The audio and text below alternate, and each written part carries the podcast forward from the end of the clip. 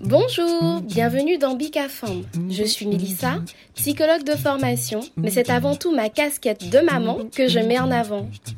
C'est un podcast caribéen qui est dédié à la parole des femmes sur différents thèmes, autour de la grossesse, du désir ou du non-désir d'enfant, autour de pathologies qui concernent directement les femmes comme l'endométriose, autour de la maternité, le postpartum d'ailleurs peu exploré, les traditions transmises de génération en génération, autour de la place de la femme dans notre société, comment allier vie personnelle et vie professionnelle.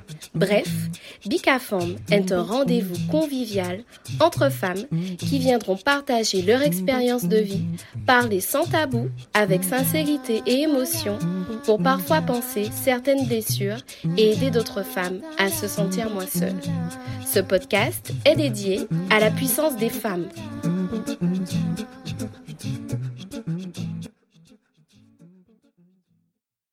Dans cet épisode, Emmanuelle lève le voile sur son histoire avec beaucoup d'émotion. Elle nous parle de l'endométriose qui est venue bouleverser sa vie et décrit un corps meurtri, mais aussi cette reprise de pouvoir sur ce corps. Cet épisode met en avant la résilience et la puissance d'une femme qui, quels que soient les défis de la vie, est toujours prête à relever de nouveaux challenges. Je vous souhaite une bonne écoute. Bonjour Emmanuelle. Bonjour Melissa.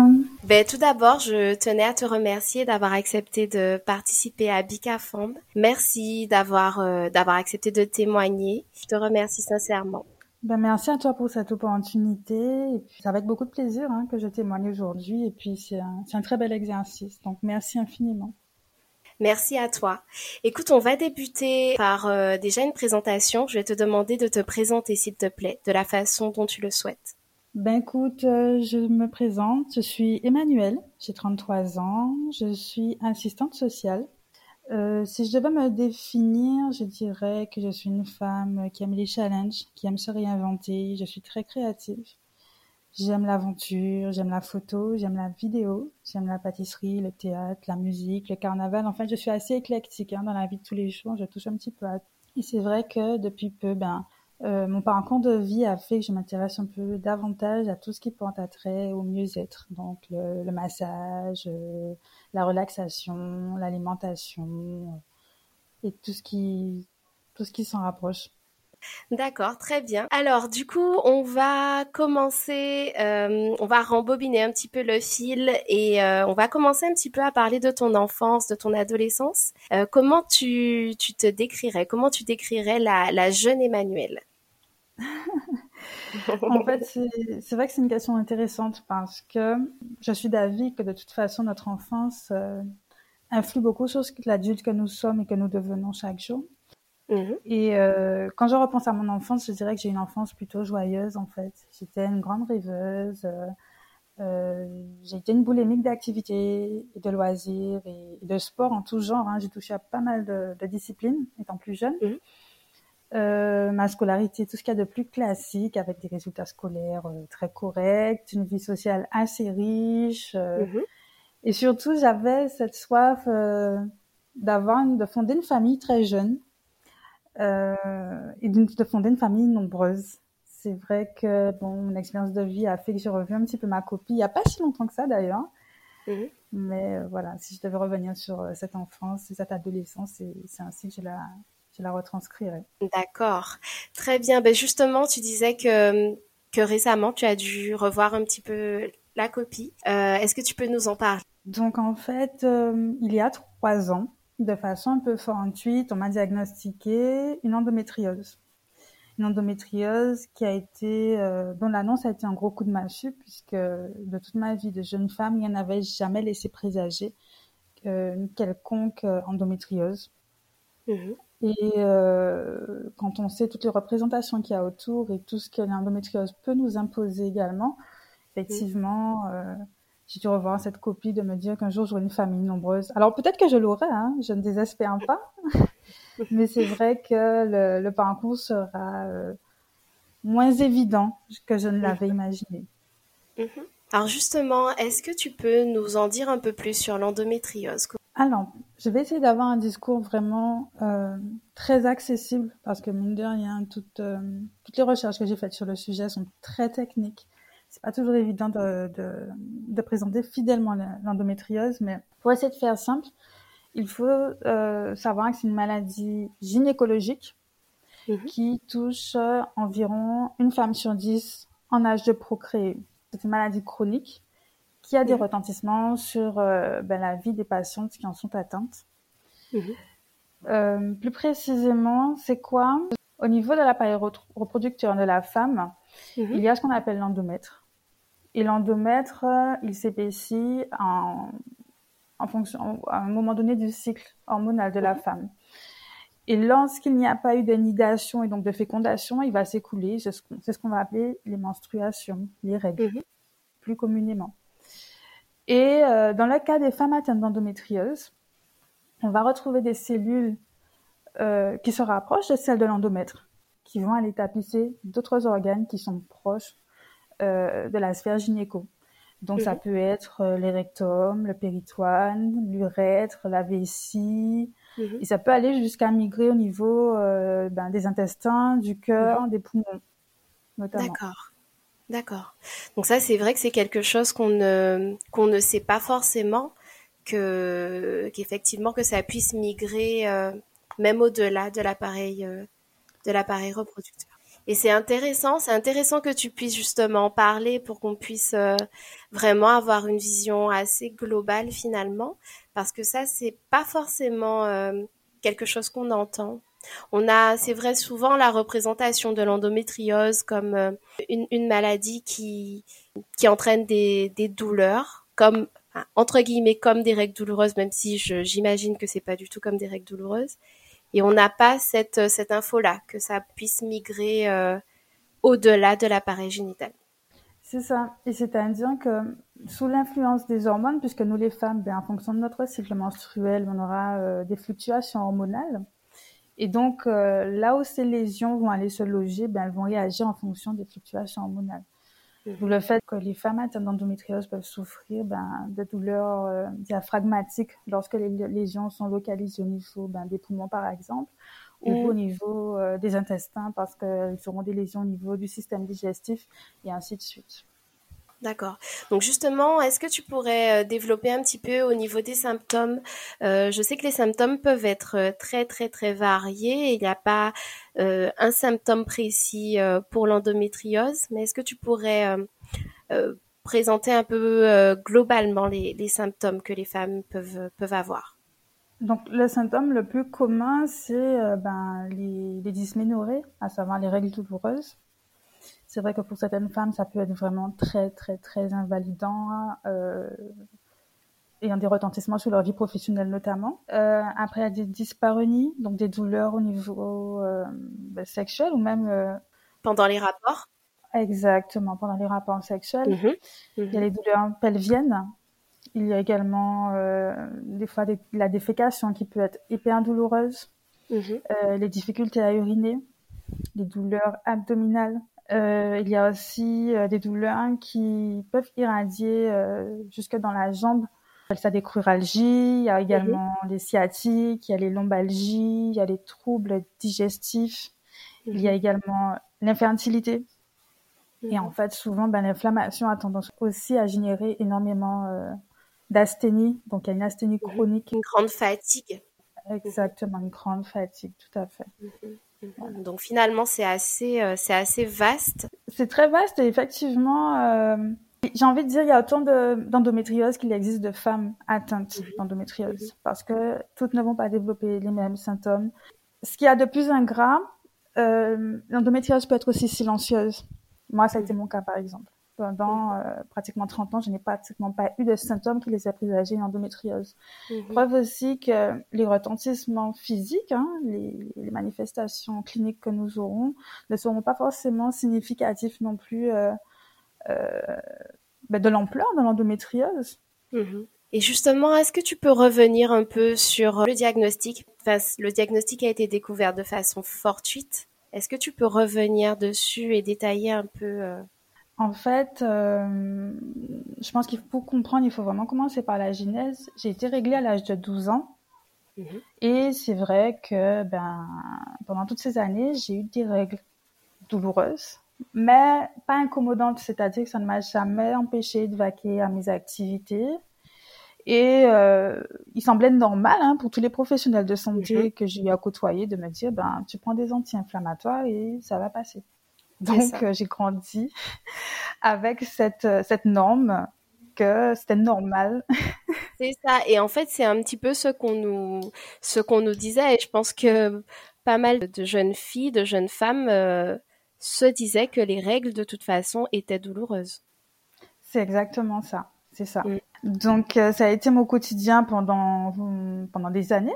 Euh, mais comme j'ai dit, ça n'a pas, ça n'était pas invalidant, ça m'a pas empêché d'aller à l'école, d'avoir un cursus normal, de faire des études, d'avoir une vie professionnelle, ça n'a pas eu d'incidence euh, vraiment. C'est vrai que j'étais souvent euh, très fatiguée, mais la fatigue, on peut le mettre sur le fait de tellement de choses. Donc bon, c'était pas ce qui avait le plus inquiétant non plus. Jusqu'au jour, il y a un peu plus de trois ans, j'ai commencé à sentir une gêne dans le bas ventre et qui allait, qui venait, qui se dissipait. Sans compter aussi que j'ai eu des épisodes où j'avais la sensation d'avoir des coups de poignard dans le bas-ventre. Et puis pareil, ça s'est dissipé, c'est parti. Donc, sans que j'ai eu vraiment à consulter pour ça. On n'a mhm. pas mis de mots là-dessus, il y avait des diagnostics, on n'a même pas investigué en fait. Mhm. Et euh, plus les mois passaient, plus euh, la gêne que j'avais dans le bas du ventre commençait à s'amplifier jusqu'au jour où euh, une soirée qui avait tout ce que tout ce qu'il y a de plus normal au moment de me coucher je suis prise d'une violente douleur au niveau des intestins. Alors aujourd'hui je peux dire que c'était les intestins mais sur le coup c'était une douleur que je ne connaissais tellement pas que j'étais incapable de, de la qualifier. Euh, une douleur euh, qui m'a vraiment terrassée. J'étais à quatre pattes je rampais j'avais même plus la force euh, de me déplacer d'aller prendre une douche de j'avais même plus de discernement pour savoir s'il fallait que je prenne un comprimé, s'il fallait que j'appelle les pompiers. Je ne savais plus quoi faire. Mhm. Et euh, une violente poussée de fièvre. Donc euh, ça a été ça a été fulgurant, ça a été euh, éprouvant. Et le lendemain, en fait, mon ventre avait gonflé. Et mhm. j'arrivais plus à marcher. Donc je sentais qu'il y avait quelque chose qui n'allait pas et je sentais qu'il y avait un poids qui appuyait sur le bas de mon ventre. Je sentais qu'il y avait vraiment quelque chose qui n'allait pas, donc j'ai consulté. Donc une première fois, on m'a dit que c'était la gastro. Donc on m'a soigné ben, pour une gastro. Hein. Donc euh, j'ai eu un, mieux pendant quelques jours. Puis les jours qui, ont suivi, j'ai senti que quelque chose n'allait pas en fait. Il y avait quelque chose d'anormal. Donc je suis retournée consulter, donc on m'a fait des examens, et là, l'échographie, on me dit, ben, en fait, vous avez un kyste à l'ovaire euh, de la taille d'un citron. Mhm. Énorme. Je demande euh, aux professionnels, hein, euh, oui, mais est-ce que ça explique les douleurs que j'ai et tout? Donc, on me dit brièvement, oui, ça peut expliquer. Mhm. Donc, j'étais un peu dans l'incertitude, je savais pas trop. Et puis là, on commence à évoquer l'endométriose. On commence à lâcher ce mot-là et pour moi, c'est juste inconcevable. J'ai pas d'endométriose. Pourquoi à 30 ans, une endométriose allait se révéler Ils sont bien gentils, mais mhm. non, quoi. Mhm. Mhm. Donc, euh, après avoir vu plusieurs professionnels, plusieurs m'ont dit, mais euh, qu'à cette éventualité, donc il fallait envisager de faire une imagerie plus poussée, à savoir une IRM. D'accord. Et euh, là, ça fait foi dans le dos parce que on se dit, mais comment, après tant d'années, une endométriose peut se révéler? En plus, ma seule connaissance, ma seule représentation de cette maladie à l'époque, c'était ben, l'infertilité. Donc tout de mhm. suite, euh, ça fait très peur pour une femme de s'entendre mhm. dire que tu n'auras peut-être pas d'enfant. Mhm. Euh, même si c'est pas ce qui a été dit, même si on n'avait aucune certitude, mais la représentation était telle. C'est la représentation que tu avais, c'est ça. Et donc du coup, ben, non sans des angoisses, euh, de très fortes angoisses, hein, j'ai fait cette IRM. Ça a été éprouvant, ça a été les 15 minutes les plus longues de ma vie, je crois. quand j'étais euh, quand j'étais euh, dans cette machine avec tous ces mhm. bruits très anxiogènes en plus. Et après le diagnostic, il tombe. Et là, c'est voilà, c'est le coup de massue, c'est le ciel qui me tombe sur la tête, c'est mon monde qui s'effondre en fait. Mhm. Il n'y avait plus aucun doute, j'avais bien une endométriose. Euh, et pour aller plus loin, hein, je dirais une endométriose profonde, sévère avec des atteintes digestives. Mhm. Mhm. Donc là, on se dit, mais euh, je m'en suis voulu. c'est marrant parce que je m'en suis voulu. Je me suis dit, mais comment tu n'as pas pu sentir pendant tout ce temps-là qu'il y avait quelque chose qui n'allait pas en toi? Euh, Qu'est-ce que tu n'as pas fait? Euh, Pourquoi En fait, je me suis dit, c'est de ma mhm. faute parce que c'est pas du jour au lendemain qu'une endométriose s'est logée dans mon corps, en fait, et que j'avais raté quelque chose. Et pourtant, euh, euh, je suppose que tu avais quand même un suivi euh, gynécologique. Tout à fait, tout à fait. Je consultais tous les ans, je faisais des examens réguliers. Ton suivi, il était fait. Tout à fait, tout à fait. Mais en fait, c'est une maladie qui est vraiment vicieuse parce que après, en recherchant dans mon dossier médical, je me suis rendu compte que quelques années auparavant, on avait fait des investigations pour d'autres raisons. Mhm. Mhm. Et dans mon dossier à l'imagerie, c'est clairement écrit euh, absence d'endométriose. Ah oui, c'est assez hallucinant ça. C'est très déconcertant de se dire, ben, euh, quatre ans avant, absence d'endométriose, et là on découvre euh, quatre ans après une endométriose profonde, sévère et avec des atteintes au niveau du système digestif. Mhm, mhm. Et du coup, au moment du diagnostic, donc c'est le gynéco qui te fait ce diagnostic? Tout à fait. Ok. Et du coup, le gynéco t'explique euh, le traitement, euh, ce qui va suivre? Ben, Tout s'enchaîne très vite. Et c'est là où c'est encore plus déconcertant, c'est que tout de suite, la première question, c'est euh, est-ce que vous avez un désir de grossesse? Mm. ben, Si oui, il faut pas tarder.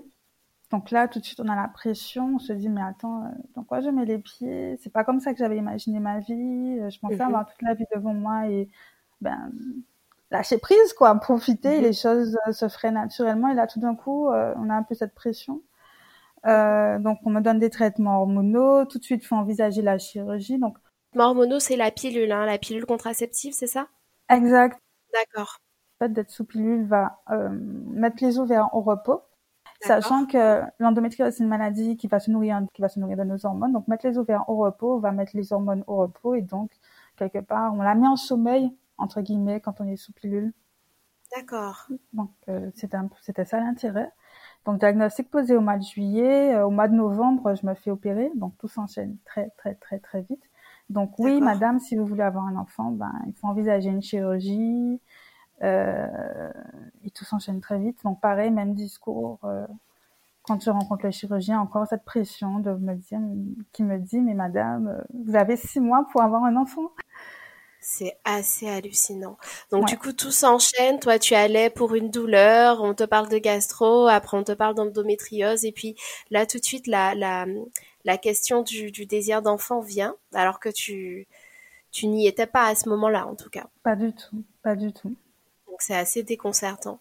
Et du coup, tu parles de la, t'as parlé de, de la chirurgie. Est-ce que tu peux en parler un peu plus précisément? Alors en fait, il faut savoir que j'avais plusieurs lésions. Les lésions, donc j'en avais au niveau du rectum, j'en avais au niveau des ovaires également.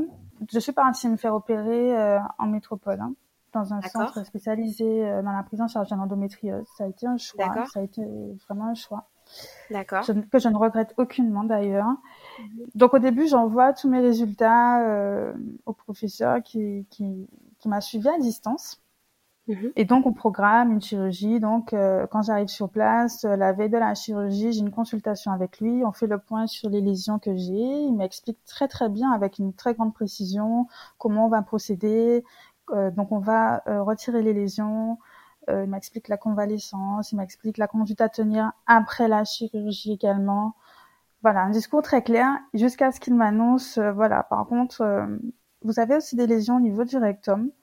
Mhm. Euh, il faut savoir que c'est jamais anodin d'agir euh, sur cette zone et qu'au réveil, après la chirurgie, vous pouvez euh, avoir une poche.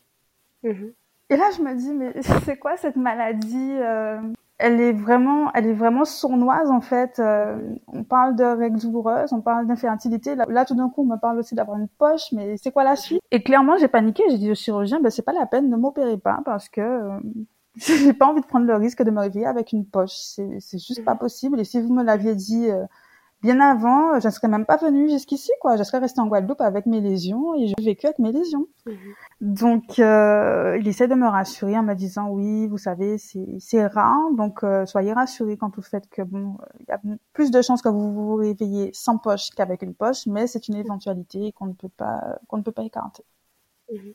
Donc bon, après, ben, on décide de faire confiance, on lâche prise et euh, Dieu merci, tout s'est bien passé. À mon mhm. réveil, je n'avais pas de poche, j'ai eu une convalescence assez longue. Justement, tu as dû rester là-bas ou euh, tu as pu repartir? Non, il fallait que je reste là-bas. J'ai une convalescence, euh, j'ai dû rester là-bas trois semaines. D'accord. Et mine de rien, j'ai pu reprendre le travail et des activités deux mois après quand même.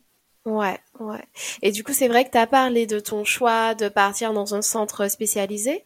Et c'est intéressant d'en parler parce que du coup, dans ce cas-là, euh, ben, ta convalescence, tu étais loin de ta famille. C'est ça. Mhm. Ça n'a pas forcément été évident. Après, j'ai eu la chance quand même d'être accompagnée par euh, des proches. Hein. donc, euh, mhm. je n'étais pas vraiment isolée. Mais mhm. d'être loin de chez soi, c'est-à-dire de son environnement, de ne pas avoir ses repères, de ne pas avoir ses marques, de ne mhm. pas avoir son cocon, tout simplement. Le mhm. dépaysement, mhm. c'était dur. En plus, c'était les fêtes de fin d'année, donc euh, c'était c'était compliqué. Mais j'avais un objectif en tête, c'était vraiment ben voilà. J'ai même pas envie de me débarrasser de l'endométriose parce qu'on ne s'en débarrasse pas, on la garde à vie. Mais quelque part dans ma tête, c'est comme si j'avais, je prenais un nouveau départ et que voilà, j'aurais un corps neuf entre guillemets. C'était ça mon objectif. Tu prenais les choses en main. C'est ça. Endométriose que je ne m'appropriais pas jusque-là, mhm. dont je ne mhm. parlais pas, et euh, avec laquelle je n'avais pas fait corps du tout. Donc, il faut dire, ça a été un long cheminement, ça aussi. Hein. Et du coup, euh, là actuellement, le suivi que tu as, c'est un suivi avec un gynéco? C'est ça. Donc, euh, j'ai ma gynéco avec qui je fais un suivi très régulier très très régulier. On contrôle par imagerie également pour voir si euh, les lésions reviennent, euh, quelles sont leurs étendues s'il y en a. On réajuste. Euh. après, j'ai fait le choix aussi de me tourner un peu vers les médecines alternatives. Parce que c'est un choix personnel également. Hein. Mhm. j'ai fait beaucoup de kiné viscérale pour mhm. pouvoir parce que enfin, j'ai une endométriose digestive. Donc, euh, pour euh, faciliter le transit, qui a tendance parfois à être un petit peu capricieux, donc j'ai fait de la kiné viscérale. D'accord. Et euh, j'ai fait de l'acupuncture également, voilà, pour apaiser un peu tout ce qu'il y a à l'intérieur. Mmh. Donc effectivement, parallèlement au suivi classique, tu as mis en place aussi certaines choses pour améliorer un petit peu ton quotidien. C'est ça, pour gagner en confort, puisque mmh. Euh, il y a une chose que j'ai pas pensé à préciser, mais euh, très rapidement, il y a une chose que j'ai comprise. Je vais faire une petite digression quand même, c'est-à-dire que mhm. quand le diagnostic il tombe, euh, je ne fais pas m'approprier cette maladie. Je, je, la, je suis dans le déni total. Mhm. Et les maigres recherches que je m'autorise à faire sont tellement imprécises. Je comprends pas ce qu'est cette maladie. Je comprends pas comment on peut vivre avec. Je comprends pas. C'est abstrait. Mais j'étais souvent tombée sur ce qu'on appelait le régime anti-inflammatoire, donc gène alimentaire en fait, euh, qui euh, qui permet de, de, de, pallier aux inflammations mhm. et qui est drastique hein, puisqu'on doit euh, éliminer tout ce qui est gluten, tout ce qui est protéines animales, tout ce qui est viande rouge. Donc quand je dis protéines animales, ça inclut également le lactose. Hein. Mhm.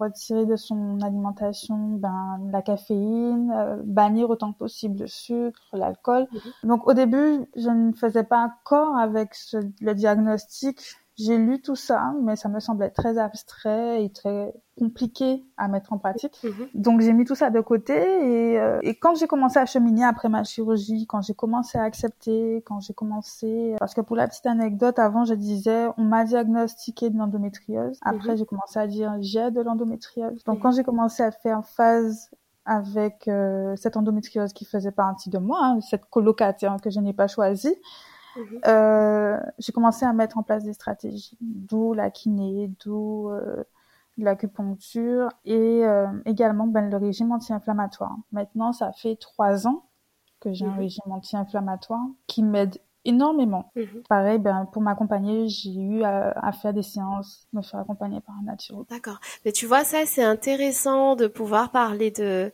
de cet aspect-là parce que je pense qu'on n'a pas toutes ces données et, toutes ces infos justement qui peuvent aider un petit peu à, gagner un peu un peu de confort parce que comme tu disais on ne guérit pas de l'endométriose mais on peut essayer de gagner un confort. Tout à fait. Et du coup les infos euh, que tu as eues justement tu disais que c'était euh, c'était très imprécis ce que tu avais eu sur internet etc. Est-ce que tu as eu des infos de, de notre biais? Ben j'ai eu la chance euh, alors le hasard n'existe pas et j'ai croisé la route de la l'association Liquide Chocolat. Alors mhm. pareil, ça a été un travail de longue haleine, hein, parce qu'au début, je j'avais du mal à l'idée de me dire que je vais rencontrer des femmes qui ont le même parcours que moi et d'entendre des... J'avais pas envie d'entendre des, scénarios catastrophes, en fait, d'entendre mhm. parler d'infertilité, d'entendre parler de douleur. Je voulais... Mhm. Mais euh, chemin faisant, j'ai accepté. J'ai fait corps avec cette idée et je regrette tellement pas, en fait. Je crois que ça a été une renaissance pour moi. Mhm. Euh, L'association Liquide Chocolat c'est une association qui offre beaucoup, je dirais, pour aider les femmes atteintes d'endométriose à mieux vivre avec leur maladie mhm. et euh, au détour d'ateliers euh, sur l'alimentation, au détour euh, d'ateliers sur la, la, réflexologie plantaire, hein, mhm. avec des ateliers yoga, avec des randonnées, donc des instances de socialisation, des groupes de parole. Mhm. Euh, c'est d'une richesse en fait et on se rend compte qu'on n'est pas seul, qu'on a des parcours différents mais des histoires qui se ressemblent. Mhm. On se comprend, c'est c'est vraiment puissant en fait de se sentir comprise par des pairs, P-A-I-R-E-S. Mhm. Et, euh, et ça m'a vraiment, vraiment, vraiment aidé à, à cheminer. Et aujourd'hui, chose que je n'aurais jamais pensé dire auparavant, je suis je remercie l'endométriose en fait parce que j'ai rencontré des personnes formidables mais surtout ma vie a pris un tournant que je n'aurais pas soupçonné il y a quelques années. Mm. Mais c'est vrai qu'effectivement tu disais que c'est très puissant de pouvoir se sentir comprise euh, là au sein de l'association euh, parce que j'imagine que l'endométriose justement tu disais que c'est une maladie qui est insidieuse qu'on ne connaît pas beaucoup et la société finalement euh, a peut-être un regard euh, erroné et faussé sur l'endométriose. Et euh, justement, est-ce que tu peux en parler un petit peu? Je ne peux que confirmer ce que tu dis quand, quand tu fais référence au fait que la société a un regard erroné parce que Trop souvent, on associe l'endométriose à quoi? À de l'infertilité et à des règles douloureuses. Mhm. Je pense que des règles douloureuses, c'est tellement quelque chose de, de, comment dire, de variable en fait. On n'a pas toutes le même seuil de, tolérance face à la douleur. On sous-estime, je pense, la souffrance des femmes atteintes d'endométriose. Mhm. Mhm. alors qu'elle est, elle est très très grande. Elle est très très mhm. grande, elle est très profonde. Mhm.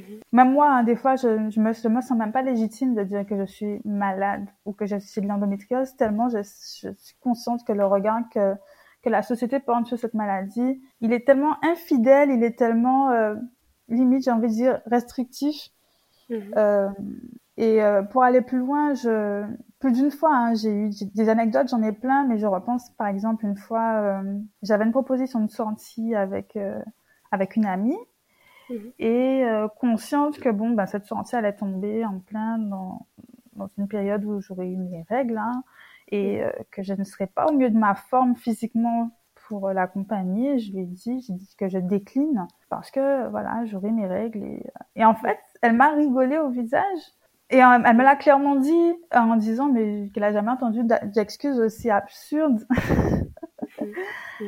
Pensant que bon voilà c'est un prétexte et euh, voilà que c'est un prétexte parce que pour elle euh, des règles douloureuses ou invalidantes euh, ça n'existe pas. Là encore, c'est tout un c'est tout un travail de déconstruction et, euh, et d'information. Et c'est pour ça que c'est intéressant d'en parler et de changer un peu le regard sur euh, sur l'endométriose parce qu'effectivement, je pense que ben, c'est une maladie invisible finalement. C'est, c'est une maladie qui est les symptômes sont minimisés et l'impact est minimisé. Et justement, je voulais que tu euh, que tu reviennes sur l'impact que ça, a eu sur ta vie depuis, euh, depuis ce diagnostic. Chaque fois que j'y pense, et je, le dis fréquemment, euh, vivre avec de l'endométriose, mine de rien, c'est vivre avec beaucoup d'angoisse. Parce que c'est vrai, hein, j'ai la chance euh, d'avoir une endométriose que j'arrive à, équilibrer, à stabiliser. Mais il y a vraiment des jours avec et des jours sans. Et il y a mhm. des jours où euh, je me réveille avec des douleurs euh, aux jambes. Et euh, du coup, je sais que ça va être compliqué de pouvoir vaquer à mes occupations pleinement. Mhm. des fois, il m'est arrivé de me réveiller avec des saignements anormaux et là de me dire mais mince, c'est quoi encore en fait? Qu'est-ce qui, c'est quoi la suite? Quelle sera la prochaine étape? Mhm. C'est vraiment ça, c'est vivre avec des angoisses quotidiennes. Et d'autant que c'est une maladie qui est tellement méconnue que même c'est difficile en fait d'avoir une prise en charge qui qui soit euh, à la hauteur de nos attentes, je pense. On a envie, on aurait aimé, je pense, comme euh, d'autres pathologies que tout de suite on nous dise ok c'est ça, on va prendre en charge de telle et telle manière et euh, ça va disparaître ou ça va se réguler ou autre. Sauf que là on n'y est pas. Il y a encore tellement de chemin à faire en fait euh, concernant l'endométriose, donc c'est c'est pas évident. Mais pour répondre plus précisément à ta question, euh, les retentissements sur ma vie euh, personnelle, ils sont vastes. Euh, notamment sur ma vie sociale, euh, puisque comme j'ai dit tout à l'heure, je suis obligée de m'astreindre à un régime euh, anti-inflammatoire, mhm. ce qui fait que j'ai une très très grande rigueur au quotidien dans mon alimentation. J'ai dû vraiment revoir toute mon alimentation. Alors mhm. aujourd'hui, sans frustration aucune, hein. je, je, vis très très bien à ce niveau-là. Mais c'est vrai que quand par exemple je suis en groupe, que je suis de sortie, que je suis invitée quelque mhm. part, euh, c'est gênant en fait de ne pas de devoir imposer en fait quelque part euh, mes, mes, mon régime aux autres ou de ne pas pouvoir toujours euh, ben, les sorties au resto par exemple les sorties au resto sont peut-être plus compliquées Exactement. les sorties au resto, se dire bon j'ai faim, je m'achète un sandwich, ah ben non il y a du gluten, euh, ah non mais il y a de la crème. Enfin, c'est, ce sont des réflexes très qui peuvent sembler anodins, mais c'est, mm-hmm. ça peut être des fois un petit peu déroutant en fait au quotidien. Mm-hmm. Surtout que moi j'ai une endométriose digestive et donc qui nécessite normalement que je mange en fractionné, euh, mhm. chose à laquelle j'ai vraiment beaucoup de mal euh, pour le coup à, à m'astreindre. Euh, j'ai tendance au contraire à, à, avoir des formes de boulimie, clairement. Et euh, bah, du coup, ça génère des inconforts digestifs. Donc en fait, quotidiennement, il y a toujours quelque chose qui vient me rappeler, ouais, mais tu sais, euh, tu as une endométriose en fait. Hein. Tout ne va pas, tout n'est pas tout rose, tout n'est pas très clean en fait. Mhm. Et des fois, on regarde autour de soi, on se dit, wow, j'aurais aimé pouvoir manger comme je veux, quand je veux, sans avoir tous ces inconforts, sans avoir toutes ces réflexions, toutes ces angoisses. J'aurais aimé pouvoir programmer une grossesse comme le font tant de femmes, me mhm. dire, euh, bon, ben, le mois prochain, j'arrête la pilule, je tombe enceinte, le mois qui mhm. suit, comme ça, mon enfant va naître à telle, à telle ou telle période. Euh, j'aurais aimé ne pas aussi me dire que je dois passer par tout. Euh... C'est-à-dire que tu as le sentiment que ta vie entre guillemets, manque un peu de spontanéité par rapport à l'endométriose qui te rattrape. Vraiment. Constamment, elle est vraiment rythmée par cela et même du coup, ben, dans, dans, dans tous les domaines de ma vie. Même au travail, parfois, je le ressens parce que j'ai pas forcément la même énergie mm-hmm. de couple. Mais mm-hmm. pareil, parce que c'est une pression énorme, en fait. Quand mm-hmm. on sait qu'il y a beaucoup de couples qui ne résistent pas aussi, euh, il y a des couples qui à terme se séparent parce que ça devient compliqué à gérer au quotidien mhm. Mhm. de composer avec l'endométriose. Donc mhm. euh, j'ai beau essayer de trouver un équilibre, mais c'est aussi énergivant finalement de d'essayer d'assurer dans tous les domaines, d'être d'avoir un équilibre et de ne pas pouvoir juste lâcher et se dire bon je me laisse planter, je vis quoi. Mhm. C'est pour ça que finalement les, les temps euh, avec l'association, avec euh, les femmes qui partagent euh, les mêmes entre guillemets les mêmes expériences de vie, pas forcément besoin de vous justifier, d'expliquer. On est vraiment en phase sur ce qu'on va manger, sur ce qu'on va s'autoriser, sur on va on va pouvoir parler en toute transparence des difficultés et on va se comprendre. On n'aura même pas peur d'être jugé parce qu'on traverse les mêmes choses en fait au final et on peut en parler euh, en toute transparence, en toute bienveillance. On sait que l'autre comprend, on sait que l'autre connaît, on sait que l'autre sait. Et, euh, et voilà, et c'est vraiment, j'ai vraiment besoin de ces bouffées d'oxygène et euh, c'est vraiment, vraiment important d'avoir ces, ces espaces-là. Ouais. Mhm. C'est une belle initiative, en tout cas, la, la création de, de, cette association est vraiment super. Euh, J'aimerais qu'on revienne un peu sur euh, sur la notion de, de fertilité avec l'endométriose, parce que c'est vrai que au-delà des règles douloureuses, la première chose aussi, effectivement, euh, à laquelle on pense, c'est euh, l'impact de la fertilité. Est-ce que est-ce que tu pourrais en parler? Alors, je tiens déjà à dire que il faut dissocier infertilité de stérilité, parce mhm. que les, quelques fois j'ai eu à parler de mon endométriose euh, sur les réseaux ou même publiquement hein, autour de moi, beaucoup de gens euh, me disent ah tu pourras pas avoir d'enfant, comme si euh, pour eux infertilité c'est stérilité. Et en fait non, ce sont deux choses à distinguer. Hein. Infertilité c'est c'est quand ça, ça tend à être un peu plus compliqué. Mhm. de tomber, de pouvoir procréer naturellement, alors que la stérilité, effectivement, ben, on est dans l'incapacité de, de procréer. Et donc, euh, avec l'endométriose, c'est vrai que on a, ou pas, parce que certaines femmes tombent enceintes naturellement et découvrent leur endométriose euh, après des grossesses menées à terme. Donc, euh, voilà, c'est assez aléatoire. Hein. C'est, c'est très particulier, en fait, de comprendre un peu. Il n'y a pas de logique. Mhm. Il faut savoir qu'une femme normale, déjà, de façon générale, avec l'âge, sa réserve ovarienne, elle diminue les femmes atteintes d'endométriose sont encore plus sujettes à cette diminution de la réserve ovarienne. Donc, de fait, on a tendance euh, à, nous, à nous inciter à avoir des enfants assez rapidement, euh, si on a ce désir, en tout cas, de grossesse et tout. Donc, on a la médecine qui nous pousse à entrevoir une grossesse, mais on a mhm. aussi, au-delà de ça, cette pression sociale. Dans la société, mhm. on a l'impression qu'une femme, pour être épanouie, pour être complète, mhm. entre guillemets, elle doit être mère, elle doit porter et donner la vie. Donc, euh, quand on a toute cette pression qui, qui, qui plane au-dessus de notre tête et qu'on côtoie quotidiennement dans notre entourage familial, professionnel, social, amical, ça devient très compliqué aussi à gérer. On n'a pas forcément toujours envie de se justifier parce qu'il y a une part de pudeur aussi. On n'a pas forcément envie de dire ouais mais tu sais moi mes ovaires ben ils sont un petit peu fatigués donc euh, voilà mais euh, c'est très très compliqué à gérer quotidiennement et euh, pendant longtemps, parce que quand on a diagnostiqué euh, l'endométriose, on m'avait dit, madame, vous avez six mois après la chirurgie, tombée enceinte. Donc c'est très violent. C'est hyper violent, c'est clair. Voilà, ça a été très très très violent. Donc euh, je n'ose même pas décrire aujourd'hui tous les mécanismes par lesquels j'ai pu passer dans ma tête. Et après je me suis dit, ben allez vas-y, lâche prise. Euh, j'ai lu des témoignages de femmes euh, qui m'ont rassurée sur le sujet et je me suis dit, lâche prise, on va pas se formaliser et tout mais c'est compliqué, c'est très compliqué de vivre avec la pression sociale où on nous dit souvent faut pas tarder ou même des fois les gens qui savent que j'ai de l'endométriose qui me disent aussi ah mais de toute façon je sais que tu auras un enfant mm. et c'est d'une violence en fait de de s'entendre dire je sais que tu auras un enfant parce que mm-hmm. c'est les gens n'ont pas aidé à, l'instant où ils posent ces mots là mm-hmm. de tout le cheminement de tout le combat intérieur que je suis en train de mener et peut-être que les choses ne sont pas aussi évidentes et aussi simples en fait et euh, c'est très particulier. Mine de rien, donner la vie, c'est le propre de la femme. Ce qui va distinguer une femme d'un homme, c'est quoi? C'est ça en fait. C'est sa, sa, sa, sa, capacité à donner la vie. Et on voit notre cette capacité être altérée à cause d'une pathologie, mais c'est très dur parce que c'est notre identité, c'est notre moi, c'est notre féminité qui est, qui est, qui est touchée dans, dans, dans ce, qu'elle a de plus profond.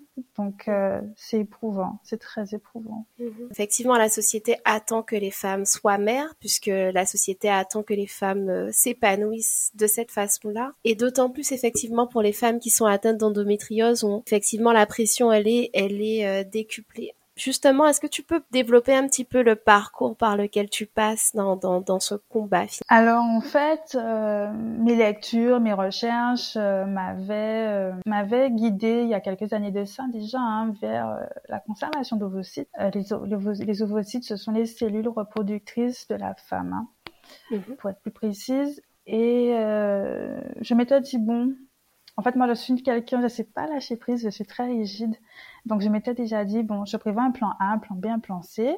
Donc, même si le plan A serait de tomber enceinte naturellement, j'aurais bien aimé avoir ce plan B en me disant, ben, euh, j'ai bien envie de congeler mes ovocytes. à l'époque, c'était pas une pratique euh, courante puisque c'était pas légal en France. Hein, il fallait le faire à l'étranger. Et donc, c'était resté dans un coin de ma tête. Et euh, voilà, je n'étais pas forcément prête à, à me pencher là-dessus davantage. Et en 2021, il y a la loi de la bioéthique euh, qui a permis de légaliser cette pratique, qui est accessible à toutes les femmes dorénavant.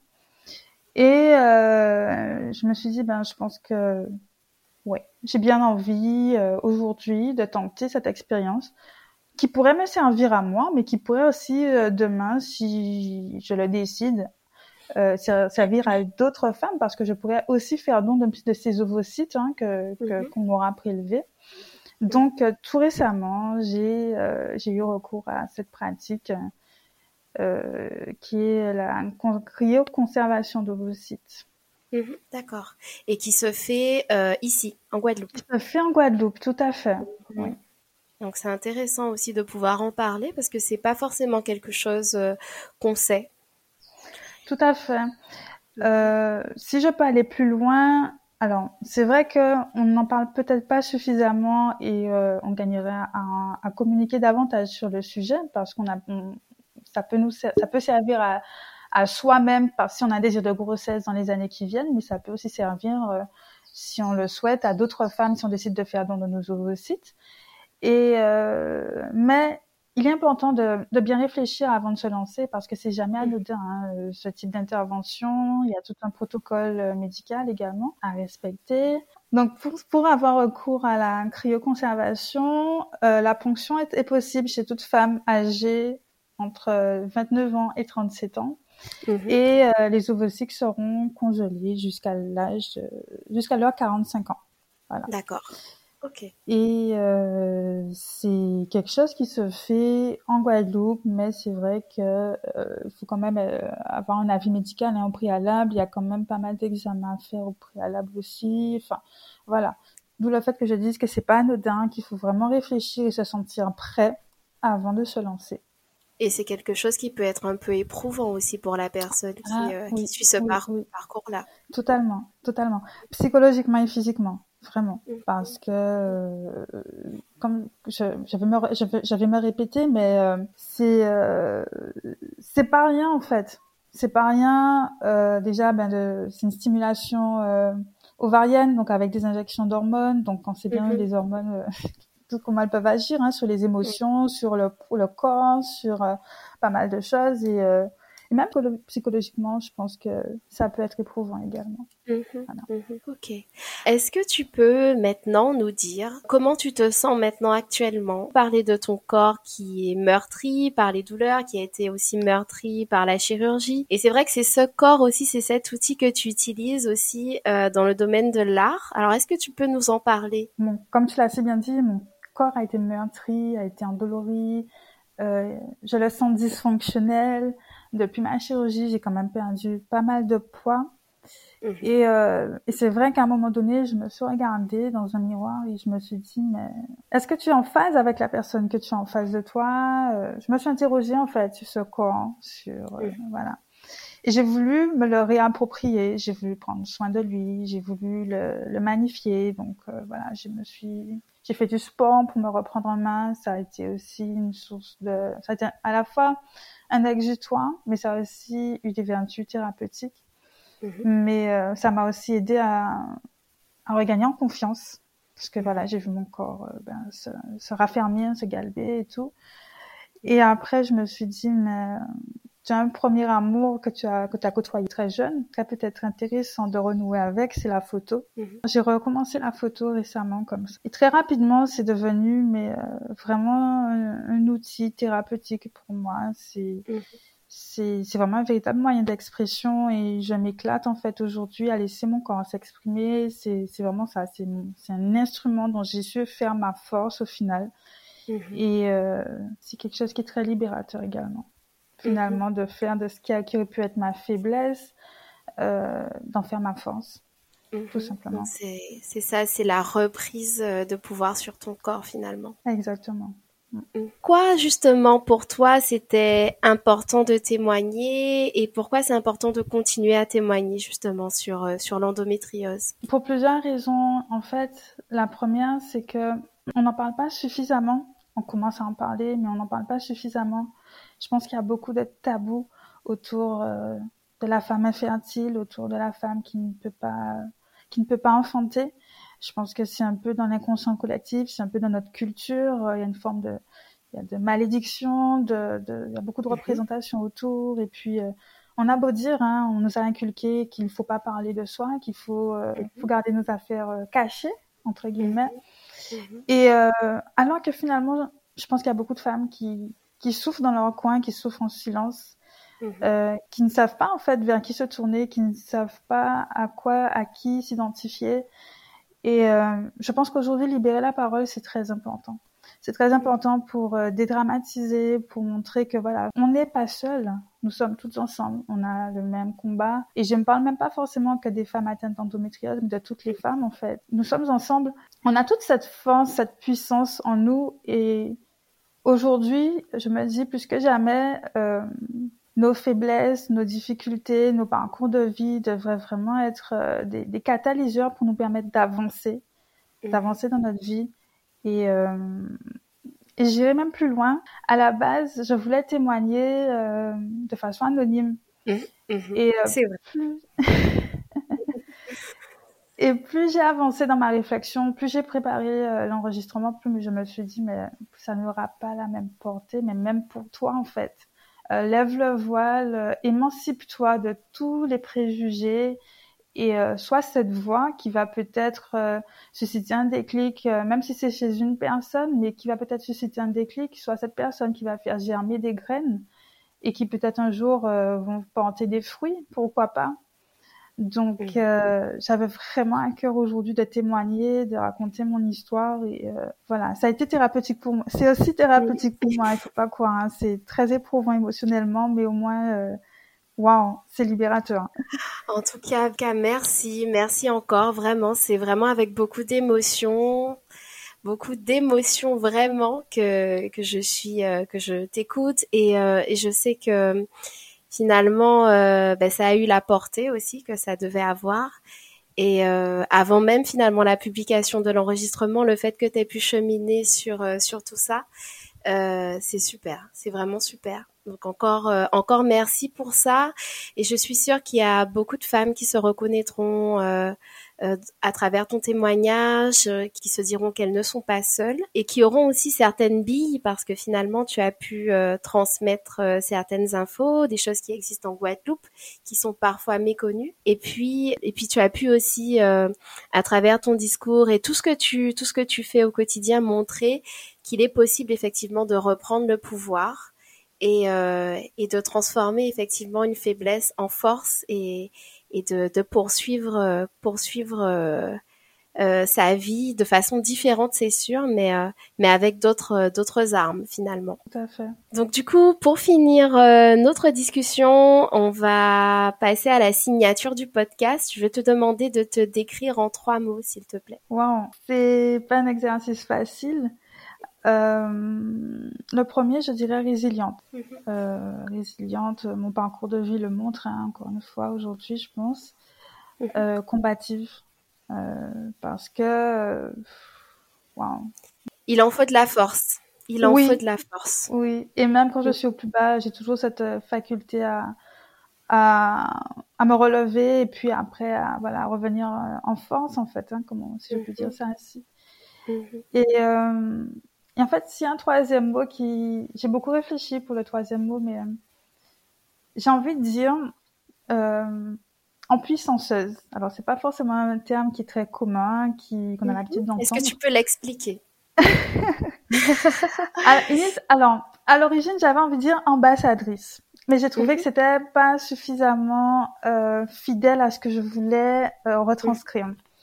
Pour être plus précise, en puissanceuse dans l'endométriose, c'est euh, j'aurais pu choisir le terme ambassadrice, mais je trouve qu'il n'était pas suffisamment évocateur de, de, ce que je veux retranscrire et de ce que je veux impulser mhm. euh, à travers euh, à travers ma démarche.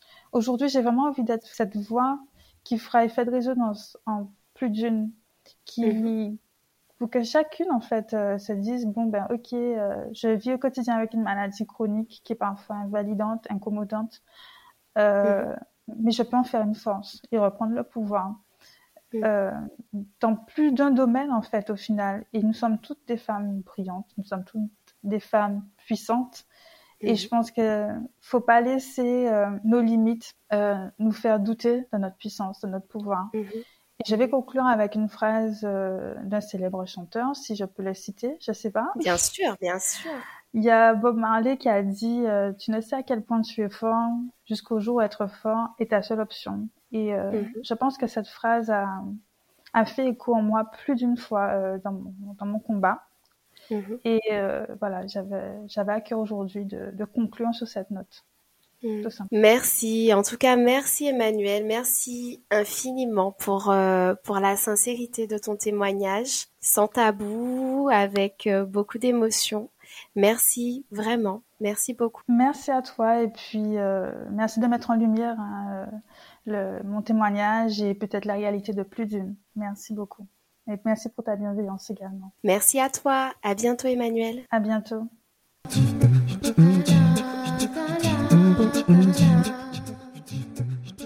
C'était le deuxième épisode de Bicafam. Je remercie sincèrement Emmanuel pour sa confiance, qui a témoigné sans tabou, avec beaucoup d'émotion. Je vous remercie pour votre écoute. N'hésitez pas à repartager l'épisode. Je vous donne rendez-vous vendredi dans deux semaines pour le prochain épisode. Prenez soin de vous.